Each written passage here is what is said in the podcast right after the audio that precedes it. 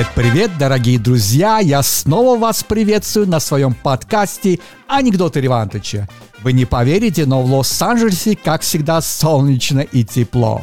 И сегодняшний наш юмор будет посвящен трем самым смешным анекдотам по моей версии. Если вы готовы, то пристегните ремни. Погнали! Одна женщина жалуется другой. У меня муж совсем вялый. А другая отвечает. А ты его собачьим шампунем помой. Я вот своего помыла, как капель стал. На меня наскочил, чуть на части не разорвал. Встречаются опять через два дня. Ну ты мне и насоветовала. А что такое? Да всю колбасу в доме сожрал, меня за жопу укусил и к соседке суки убежал. Молодой папаша один дома с маленьким ребенком. Поет ему колыбельную.